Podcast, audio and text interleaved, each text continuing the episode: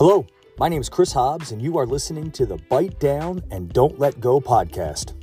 This is a collection of thoughts and insights that come from a long time spent reading, studying, sharing, and practicing, leading myself and leading others.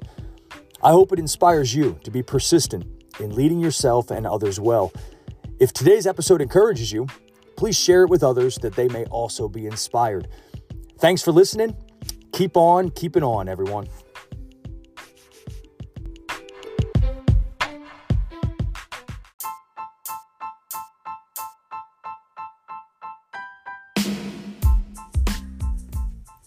Iron sharpens iron.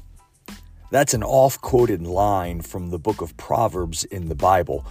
The principle is that we should try to be around people that are good for us. They make us sharper, like what happens when an iron sword is sharpened by another piece of iron. My default perspective of that idea is to always consider, who am I spending time with?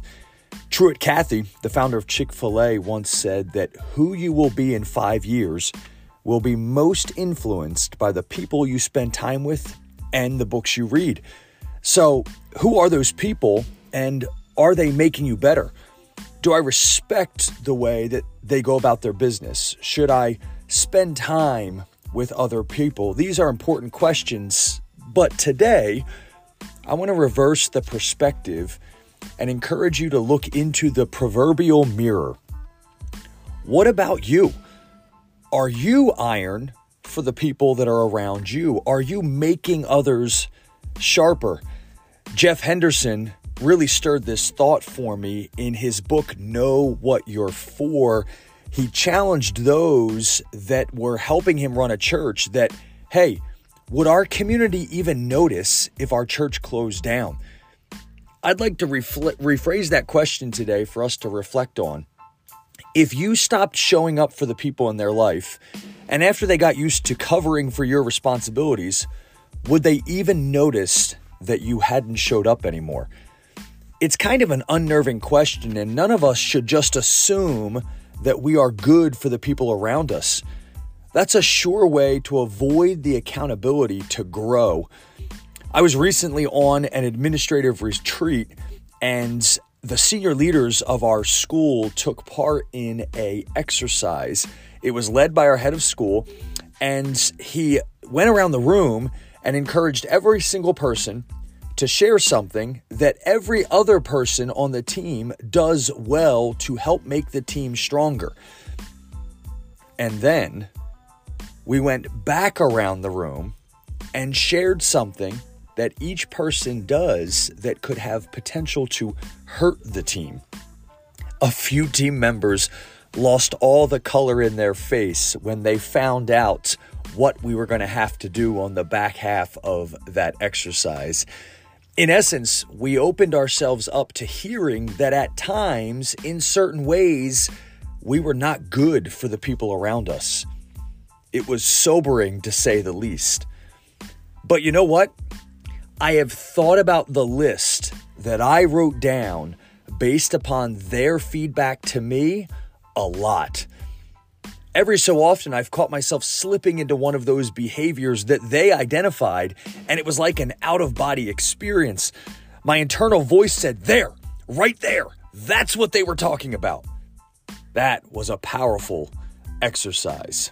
So, based upon my reflections on that experience and continued readings about growth and influence, here are five suggestions that you should consider whether or not you are good for the people around you. Here we go. Number one, are you loving? Saint Thomas Aquinas defined loving as willing the good of another. The ancient Greek word agape was a self-sacrificing love, the highest form of love. My father, a longtime high school basketball coach, said that the key to being part of a great team was being unselfish. In essence, willing the good for your teammates. If you want to be good for the people around you, you must grow in your ability to will the good of another. Number two, are you joyful? Returning back to the wisdom of the book of Proverbs, it states that a joyful heart is good medicine. Well, who is it good medicine for? It's good medicine in part for those that encounter the person who has a joyful heart. Those that are good for others recognize their ability to be a thermostat. They know that their actions and attitudes influence the temperature of the group. If you want to be good for people around you, be good medicine for them by being joyful. Number three, are you peaceful? There's an old coaching adage that you can't rant and rave your team into being composed. A hockey coach once quipped that you can't help your team win from the penalty block box. That implies that losing your cool undermines efforts to help your team. Kirby Smart, the head football coach at University of Georgia, one of the few coaches to win back-to-back national championships, lists composure as one of his four pillars of a successful program. Composure, or peace, maintaining your cool, soothes the people around you and helps to keep them focused on what matters. Number four, are you growing? I had coffee with a pastor recently, and he mused out loud that leaders have that have a voracious learning habit pull everyone they come in contact with into a jet stream of knowledge. A jet stream of knowledge. Wow.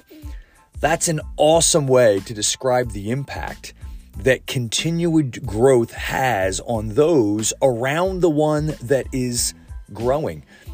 Are you growing so intentionally that it has created a jet stream pulling others into it? Fifth and finally, if you want to be good for the people around you, ask the question, are you grateful? Gratitude is the one thing that, if you focus on it, will produce the other four previous mentioned behaviors. G K Chesterton said, the critical thing is whether you take things for granted or take them with gratitude. Oprah Winfrey believes that gratitude is the key to helping you grow and that it brings joy and laughter into your life and the lives of those around you. Even Oprah understands that if you want to be good for the people around you, you have to be grateful. So there they are, five questions that you can ask yourself to determine whether or not you are good for the people around you. They are, are you loving? Are you joyful? Are you peaceful? Are you growing? And are you grateful? I want to encourage you, friends, be good for the people around you. Keep on keeping on, everyone.